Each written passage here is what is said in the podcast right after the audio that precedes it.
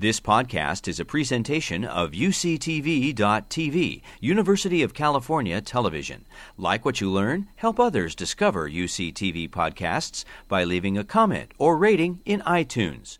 Tonight we're here to celebrate She's the Man, so please welcome back to Apollo Theater stage our inaugural guests, Karen McCullah and Kirsten Smith.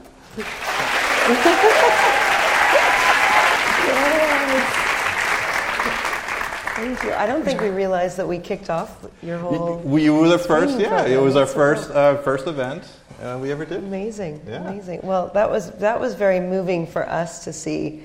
I mean, we haven't seen it for, for since it came out in the theater. I think, right? Yeah, yeah. I got a little teary at the end. I don't know about you guys. Well, it's, it's interesting because our audience is roughly 20 years old today. Cool. Uh, they all grew up with it on TV. So, it was, how was it actually sharing with an audience that never saw it in a movie theater before? I, I mean, it felt yeah, it felt very vibrant and exciting, and it it felt it felt reminiscent of when we saw it in the Yeah. theater the first time. Actually, for me, I don't know for you. Too. Yeah, definitely. But you guys were a great audience, and thank you for coming. And, and that it's a real a real honor to be able to look at a movie that's that was made at, um, a few years back, and, and have you guys appreciating it. And it's so. always more fun to watch a comedy with an audience to hear what Yeah. everybody else is laughing at and like share the experience. And plus, sometimes you guys laugh at stuff that like surprises us. Yeah. And we're like, wow, they dug that. Okay. What surprised you? What- what- I don't know, just like little things that I don't know, just things that I've forgotten about that tickle me when everybody else laughs at it. I don't know. Oogle. she is so, brilliant. I know she's so good. At it. Yeah, Amanda's just fantastic. And that fantastic. Channing guy's okay too. I mean, I don't know. He's all right. of course, he's awesome. I, uh, I, I've done, I I've done it like 40 times, but I still have a hard time sometimes talking to women guests. So let me ask you my first question. Do you like cheese? That came about because we, one of our least favorite things to write is like romantic chit chat, like the meet cute stuff, which is kind of crazy because we end up doing it a lot. So we were just joking around with those lines, and it made us laugh so hard because we thought it was just so silly that we're like, let's just put it in and see it sticks. And it made it all the way to screen, and so. Yeah, so we, that's what makes us laugh the hardest when we see this. We're like, I can't believe the Gouda stuff is still in the script. I think it's really held And then we up. doubled down by having it be the gift at the end. We're like, we're just going to milk this Gouda stuff for everything we can get out of it. Just to let you know, after the screening, we do have Gouda cheese in the reception. Really? We That'd do. be awesome. Cheese and crackers and some Gouda. Uh, my students insisted. Uh, Did you do you have the big wheel? we don't have the Okay, wheel. just the tiny pieces. Ju- That's it's fine. just Yeah. the cheese, but not the. Uh, we didn't want to go too crazy. And, uh, um, all right, so let's go back a little to the beginning. It's interesting because in the play, Viola, you know, the whole concept of Viola is like she couldn't reveal herself because for protection. Obviously, you had to update that modern. What was the choice to do in in contemporary times, exploring this feminism thing in soccer? Hmm. I think that was when we got hired to rewrite the script. It was set as Twelfth Night is in like a drama club, and we. I think the studio said we want to make it more something more like where feminism is an issue. So then we decided to go with sports. So I think that was the basis of it was to take it a little bit further from Twelfth Night and make it more. Was there conversation about mm-hmm. adding the sports element in terms of like get, getting a larger audience with boys? Yeah. and- yeah. Uh, it's Yeah, like I think- drama club was too much. I think we had a different sport in mind, niche. and they're like, "No, soccer's really hot right now." We're like, And we're like, oh, we got to learn all about soccer. The uh, okay, so Viola does a really great Amanda Bynes impersonation of hypermasculinity. How much did you want to push the hypermasculinity angle in her portrayal in the script? Uh, I think mean- she was actually doing an imitation of our director Andy Fickman. Like Yeah, that's yeah, that's she the voice she was doing. It was kind of a cross between him and Elvis a little bit, if you know. Yeah. Well, yeah, Andy's from Texas, and so you notice sometimes she's got a little bit of a southern thing going on, or just a tiny hint of it. But yeah, you'll have to you'll have to watch some interviews with Andy Fickman if you really want to get the genesis of her characterization. But she went to the Grove, and um, didn't she do a lot of like practice walking around? Yeah, all and- the stuff yeah. where she's like following dudes on the street to get their strut down. Like she really did that. That was Yeah. that was part of the training. So, what was it like working with Amanda? I mean, what did she kind of bring that kind of surprised you, perhaps, from your originally you envisioned the character? I, was surprised that she could pass as a dude. yeah. When I first saw her in the makeup, I was like, I guess she's going to pull this off. Yeah. Yeah. And that they found a guy that looks just like her as a dude. I was like, where'd he come from? Just uh, close enough, like well, like yeah, a foot yeah. taller. no one ever comments on that in the soccer field when he shows up. It's like, hey, he grew a lot right now.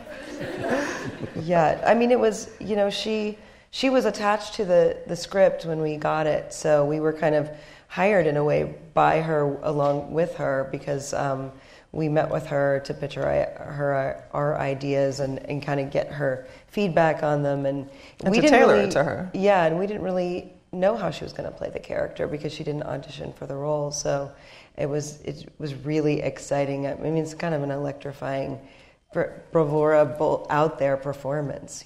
I think. Oh, that's great. It's uh, I actually did like the scene with uh, the captain, the hairdresser, teaching her how to be a man. It's actually Yeah. one of my favorite scenes. Yeah. Um, so Yeah, that her gay friend is teaching her how to be a man. It's kind of. I think. Playing I with think a little wrote that in gender there. Yeah. stuff. Yeah. She. I remember Amanda was the the script was called "Dude Looks Like a Lady" at one. Oh, at one point, yeah. And um, God, I forgot about Amanda uh, and we were like pretty opposed to that title, and and Amanda had a lot of. I remember her being insistent that a title has to have that snappy thing. She's like, you've got to you've got to picture yourself saying, "I'll take two tickets for whatever the title of the movie is." So she had a test of that, and I thought that was always a good test of a title. Like, picture yourself saying, "I'll take two for She's the Man, Please." It's like it works. Okay. All right, so uh, uh, Casey is one of my students. She's currently directing the show, and she wrote this next question. She did. Cool. Yes, it's an important, it's the biggest question of the thing, and I have to get it perfectly right. How did you make it believable that goddamn Channing Tatum can't talk to girls? Yeah. Well, Channing made that believable. Like, he's just, I mean, he's. He's, So tender and I know. I've forgotten how like dreamy he is in this. Like, He was, Yeah. he was also, as a side note, starving to death when we shot the film. He, he, he Yeah. hadn't eaten food in maybe he was on the, several the master weeks. cleanse because he was shooting Yeah. a drama. It was lemon, Something pa- about paprika, saints? and water. and No, it's yeah. like cayenne honey lemon oh, thing. Oh, clearly I've never done that. But wait, there was a movie. There's that movie about like the hidden rooms of saints or something. I don't know. Yeah, ain't, ain't that Body Saints? Was that it? No. I don't think anyone saw it. It was like one of those indie movies that actors starve them for, and four people see it. So it's like, not, don't ever do that. Yeah, I don't think he ate any solid food during the filming. But Channing, can I? I was going to tell you this in the car, but I'm like, no, I'll save it. So during the casting of this, we got to see the videos of auditions every day online, which is very unusual. Um, usually, sometimes they'll send us tape afterwards, but every day we got to like be like, ooh, who do they have now? And so as soon as I saw Channing, I'm like, that's that's the one. Clearly, like that's that's our guy.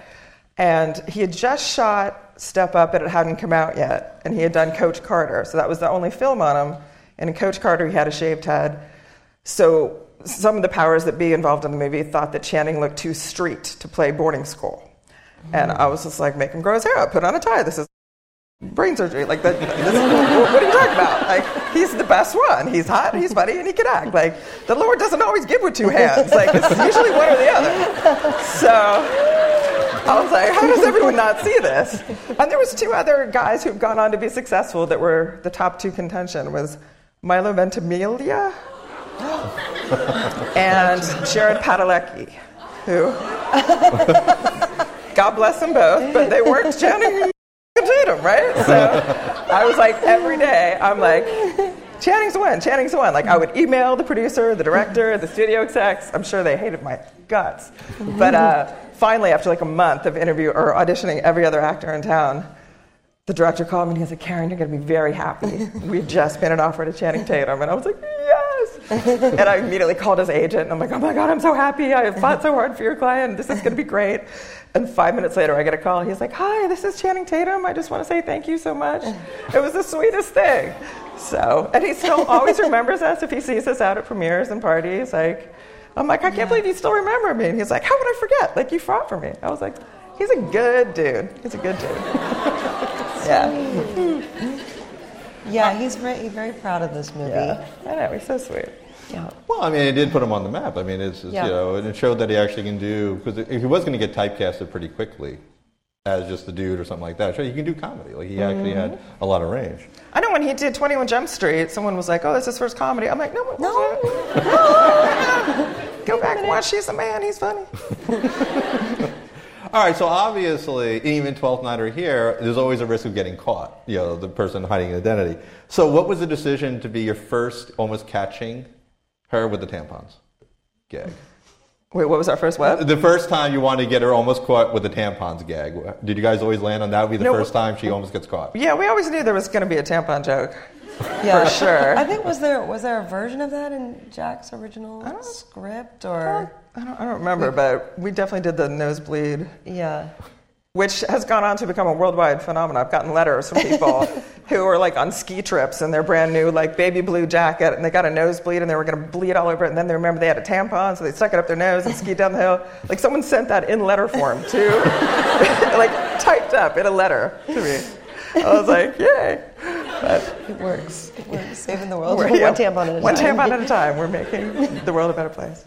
But also, like, I mean, you had the, the sight gag with the, uh, you know, David Cross. You had, you know, the shower scene. You had a lot of great sequences Yeah. for that. How fun was kind of writing that and kind of developing that? Yeah, I feel like that was also Andy Fickman, the director, when he came on board. That was that's a real gift of his. A lot of um, a lot of those set physical pieces, humor, and, yeah. the pizza, the Cesario scene with the boxes, and and he always wanted those missed opportunities. And he's great at physical comedy. There's you know there's a lot of falling and moving around physicality in the movie, which works very well. And I think David Cross came up with the idea that his character should be like washing windows in one scene and like the cafeteria lady and like clipping the things. like he's like, I know I'm the headmaster, but I would just want to do like random shit around the campus. Like, okay.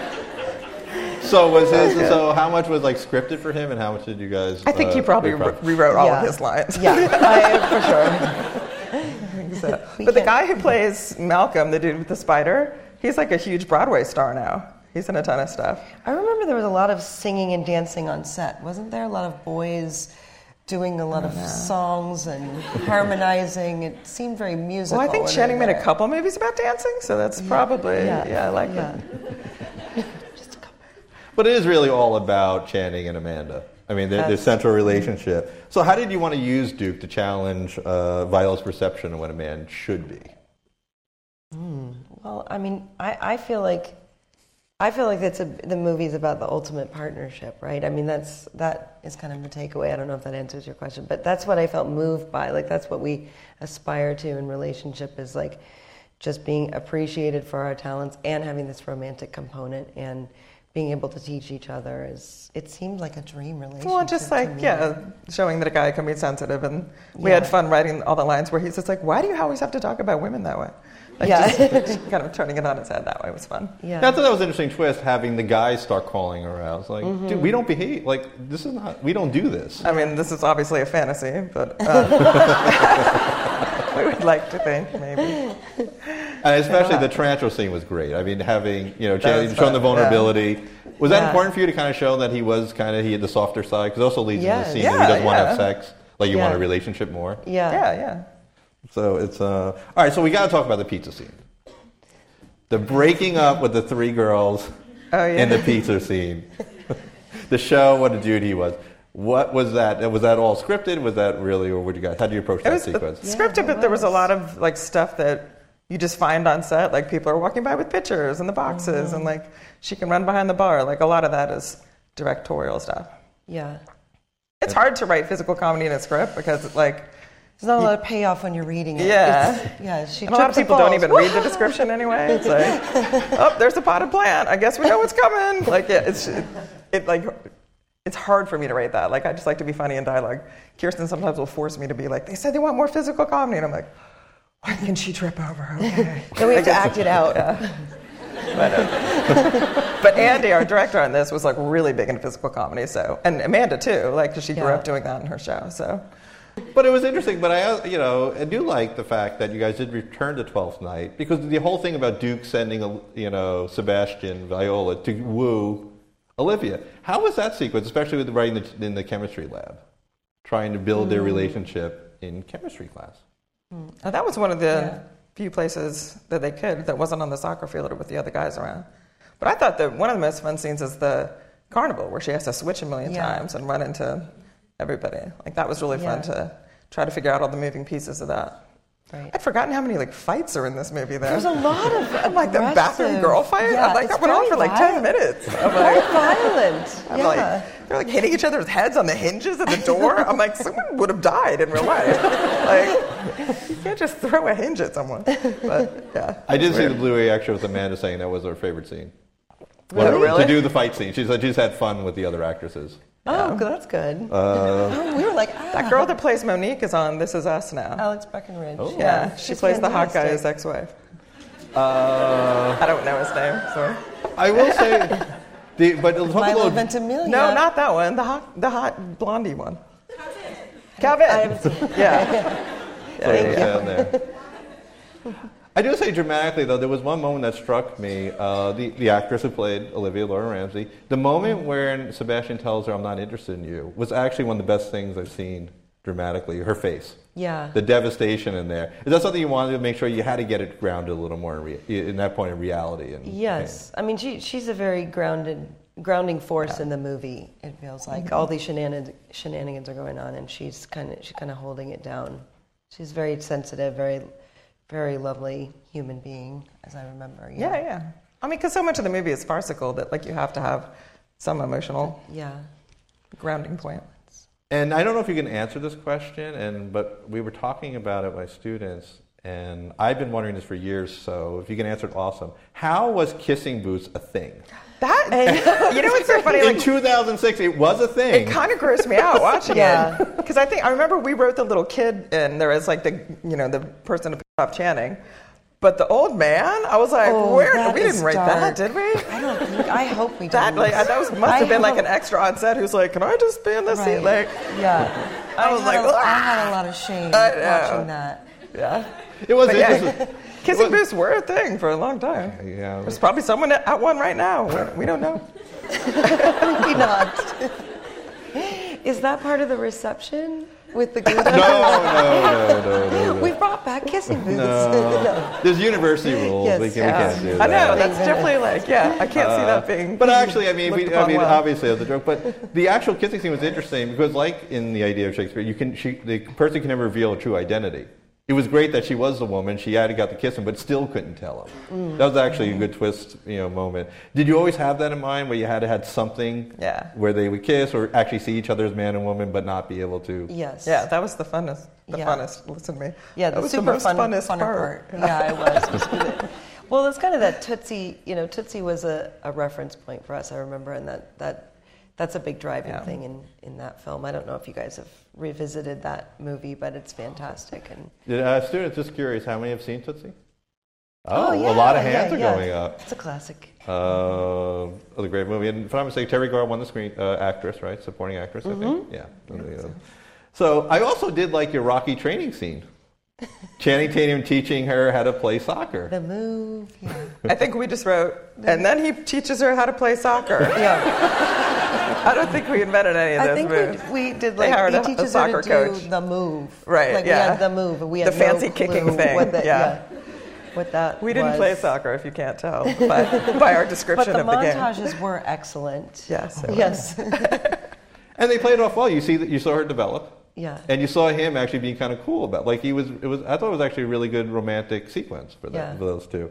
Uh, also a nice trick of Malvolio, the villain in the play, making him a tarantula. Yeah. Were you guys scared writing a scene with spiders, or because I was creeped No. out when I read it? when I read the Really? I think it came from like I was a little sister at a fraternity, and one of the guys had a tarantula, and it got out for like two days, and it was like somewhere in the fraternity house, and everyone was afraid. So I don't know even how we decided to turn Malvolio into a spider, but him getting was- out was part of. I don't know. It's weird where stuff comes from. It just comes out of your head.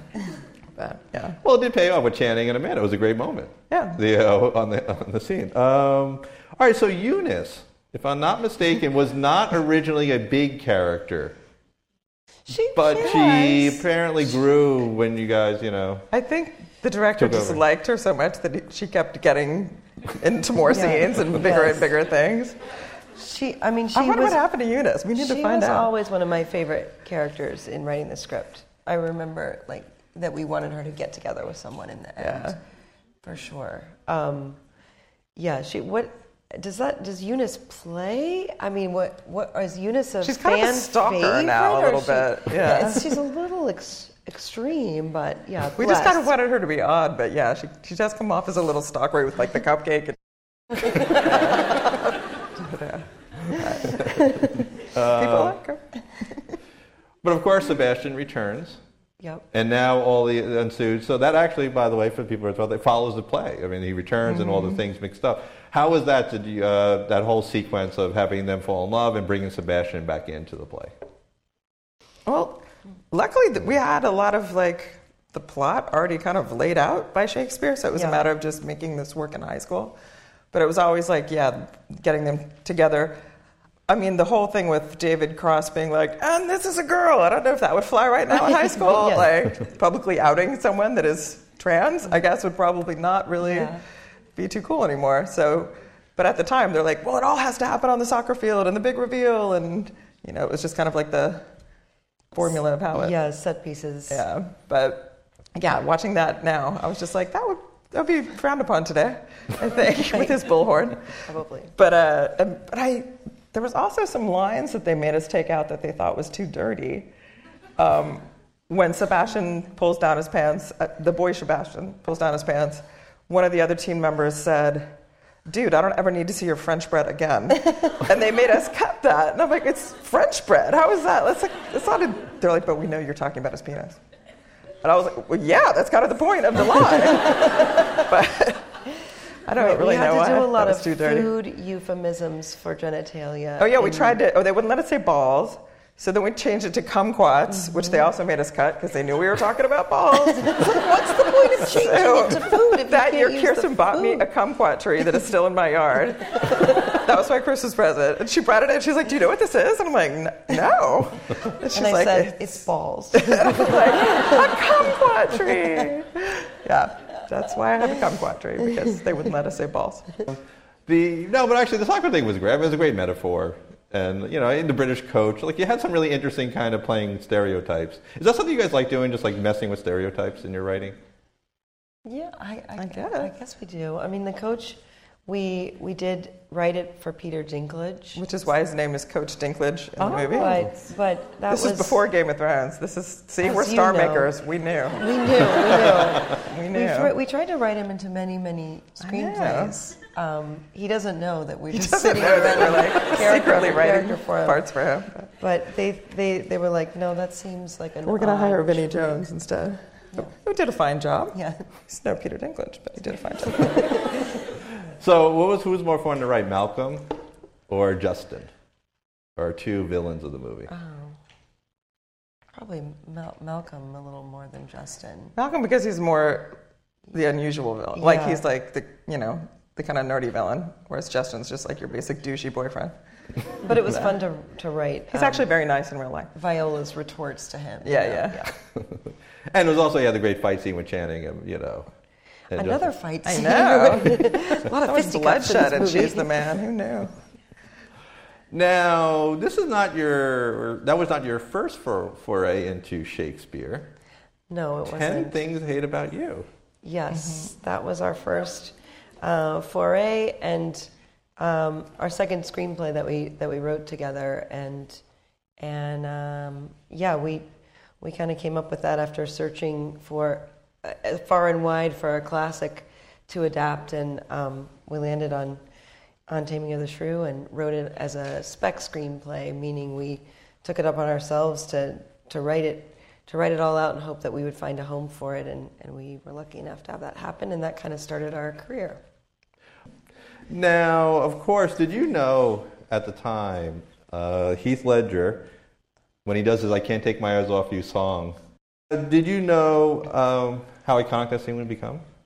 How What you- what? How iconic that scene would become? I mean, it's most played on YouTube. It's the Oh. Heath Ledger singing to Julia. Well, I think we hoped. I, I, We, I- we actually had a different song in there, and they changed it on the set to make it a more romantic song. We had kind of a more funny, dirty song in mind, but everyone's like, "That's not romantic." But I'm like, "But it's funny." But uh, I touch myself. yeah, right? by the Divinyls, Yeah. right? It's funny. it would have been a but, uh, different experience. wasn't quite as romantic as the one that Heath chose. So, glad he stepped in there and saved us from ourselves. You know, you, you mentioned Star Maker, and I mentioned last time you are the pen that launched a thousand careers. What is it? What do you think, honestly, why, you know, Reese Witherspoon, breakout role, Legally Blonde. Heath Ledger, breakout role in America here. Channing Tatum, Joseph Gordon-Levitt. What do you What do you think is why you get Why do you think your roles are attracting this ta- amazing talent who are just starting in their career? I, I, that is a hard thing to be able to pinpoint. Um, I mean, we, we were we were just like really writing from the heart lucky, at that yeah. point, and it was a yeah, just sort of a timing, a coalescing of of all these people coming of age at the moment that we were coming of age as writers, and um, yeah, we're we were We just- blessed. in that Yeah, we just got really lucky that the people that ended up in our movies ended up, you know, becoming icons. Did you uh, Did you see the talent in Heath Ledger before uh, when you first Yes, met him? Yes, absolutely. Like, did you know that this was going to happen for him? Yeah, I mean he's he. Uh, we we met him before he was cast in the movie, and he actually moved moved into an apartment down the street from me with a friend of mine. So uh, he just arrived from Australia, and he he's he was just immediately one of those electric people where you just you just feel that jolt of you're kind of nervous around him. He had he had such a just a big big presence. I wasn't nervous around him, but I was like, damn. yeah. I'm more like he was Eunice, a little Eunice ask. So you asked him if you like cheese and got nervous Yeah. with the Gouda. Uh, That's how we got it. but and and theoretically, I mean, obviously he was a star in Julia. How much was their chemistry together? Like, because that could have not worked if the, you had the wrong Yeah. actress against, you know. Yes, and they, they did um, screen tests with different combinations to see how the chemistry worked, and theirs was just perfect. I remember in the screen test, she was she was blushing, which nervous, is yeah. yeah, yeah. And by the and end then- of the shoot, she was dating Joseph Gordon-Levitt in real life. So then it got kind of awkward whenever she had to kiss Heath because it's like, there's my boyfriend watching from the side. But All right, so let's go back to your first. All right, so how did you guys initially connect? Like, what was? How did you first meet and start your partnership? Well, we met. Um, we met at, how many years ago now? I mean, over 20 years ago. And and um, Karen was writing screenplays. She was living in Denver, and I was living in LA, uh, working for a company, reading scripts as as my job there. And I would read letters from people saying, "Hey, you want to read a script? Um, here's the concept of it. Here's the idea." And and I read some of. A, a script by Karen, and I, I loved it, and I called her on the phone or and asked her to read another script, and then we um, we decided that when she would come to LA for meetings, we would meet, and we met for margaritas when she came to LA, and and one margarita turned into maybe I don't know, 18 or 19 margaritas, and the next thing you know, we're we're writing a script on cocktail napkins, making notes, and our partnership. We kind of got like pregnant on the first date, basically. that script was never made, oddly enough. A script started on cocktail napkins after 18 margaritas. I mean, it just sounds like a recipe for success, right?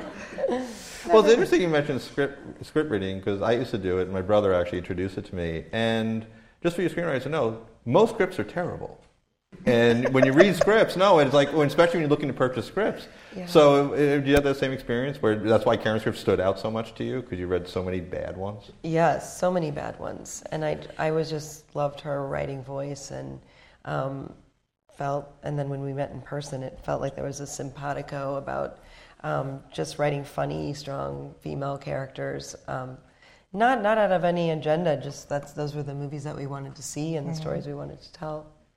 And then how did we how did we get to Legally Blonde? That was based on an unpublished manuscript at the time. And they sent it to us, and we said, uh, yes, we would like to turn this into a movie. And that And then was we right. did. We we received it right when Ten Things came out in the movie theaters. So um, yeah, it was a it was our our big follow up to that. And and um, did we have to go and do a little pitch meeting to get to I meet MGM? And we wore a little pink in the meeting to sort of show our pink our pink spirit. Hmm. It worked. was Reese already attached, or was No. was she circling it? No, she wasn't. She she read. She became involved after reading the script. And now, I mean, now it's interesting because now she's in writing, producing, helping other women. You know, Oh, her production company. Incredible. Did, Is that something you'd sense in her that she wanted to do other things, like just Yeah. act and lead Yeah. the way? She was she was really producerial, and um, you know, we she had great notes on our on our script and gave her ideas, and uh, and they were they were really good, and and it's clear she's just you know she's a a strong, creative, really bright woman who is not just driven in in the best possible way. So. I mean, what the work she's doing now is, is so cool. Amazing. Um, so, so let's let's uh, a question. We're going to open up the audience soon, so get your questions ready. But I wanted to ask, how does a writing team work? Who does what? How do you write together? We used to your do it in separate rooms and then put the script together. But then we were just ended up rewriting each other's scenes. So then we just decided to just do it in the same place and write Yeah. it together at and the same time. it led to too More many. fun. You know, this this script might have been one of the first times where we really we decided to do all the writing in the same room, right? Because we well, were yeah. writing, we were re. You know, it was a it, there was a pre-existing script that we kind of worked off of. Um, so yeah, we, we realized we want to be we want to be in collaboration together instead of like picking each other's things apart, work apart. And I guess you can also brainstorm a scene together when you're, you know, you have different Yeah. opinions and how to. Because it's it. like, what if we do this? Then it's like, oh yeah, what if we do that? Like it just snowballs. And has it has it, has your process evolved since then, or is it kind of still? Still. I mean, By the- sometimes we go back on a recent projects. We did start writing separate scenes and putting them together, and we found that we were like less feisty about about rewriting each other than we used to be. Oh yeah. On Yeah. this. Yeah. Yeah. Yeah. Well, we used to always say like whoever argued the longest at a point or like cared the most would win. But now we're like, I don't care. If it doesn't work, we'll just do something else. Like just, life's too short to argue about this line. So yeah, we've just gotten a little easier. And where is your favorite locale to write together? Probably by. Karen's pool. yeah, we do a lot of good thinking by that particular body of water. We're in it. All right, so we do have time for a few questions from the audience before we have our Gouda. Hi. Um, the whole movie has such a great, like, early 2000s, 2000s feel to it. And um, I was wondering if your writing style has changed or stayed true to that. Uh, I I'd- don't know. I'd like to think we wish- change with the times. Yeah, I wonder. I mean, it would be cool for you to read one of our recent screenplays and tell us if it feels 2000s or 2018. I don't. Um, it is. It is funny watching this movie though, because it. I mean, it does feel like whoa, it's a time capsule taking me back. um, but Forgot how much good music's in this movie. I too. mean, we, we hang out we hang out with a lot of people in different different age groups, and um, so I I like to think we we have we still have a, a fresh a fresh taste in our mouths of something. this is not a metaphor going well, but My question is kind of related, but um, I was wondering because like thoughts on sexuality and gender has, have changed so much. Um, Yeah. How is it for you, like watching how these topics are dealt with in this movie, looking back? Well, that's what I was saying. The, the kind of the outing on the football field with the bullhorn now is just that would never happen. I mean, it, would- and, and rightfully so. It's pretty obnoxious, but then there's moments though where it feels like, oh right, we're this like there's this subtle thing of like gender's fluid and you find love. It doesn't matter which gender you are if you're connecting with someone. But well, how did you how did you feel watching it? Like I am curious to know where what what the feeling is when you watched it. Um, like me personally? Yeah. Oh, um, well, we were talking about it before. We were like, does that mean Channing Tatum's character, like, is his sexuality kinda- fluid? Because Yeah. like the whole time he's It kind kind of in felt love like with that too. him. though, see, we're cutting Sebastian edge. We're not Probably. 2008.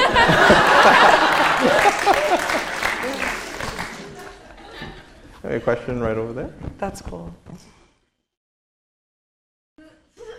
And it kind of felt like that with the Laura Ramsey character too, right? yeah. Hi. Uh, hi. So I love this. I grew up watching it, and it's definitely one of the few um, English-speaking movies that my mom also loves as well. awesome. So, um, you all were talking about loving really strong female characters, and that incorporates into your own writing. Is there any other aspect of storytelling that really inspires you? And has there been any movies recently that's really inspired your writing?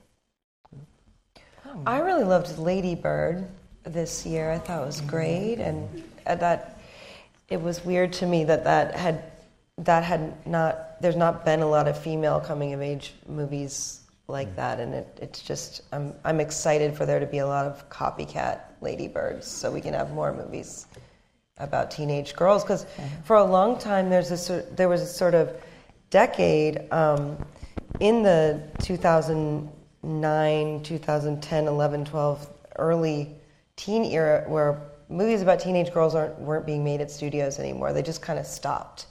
So. Um, I, would like to see more movies about. Well, Edge women. of Seventeen was one that like yeah. no one really saw that I really liked.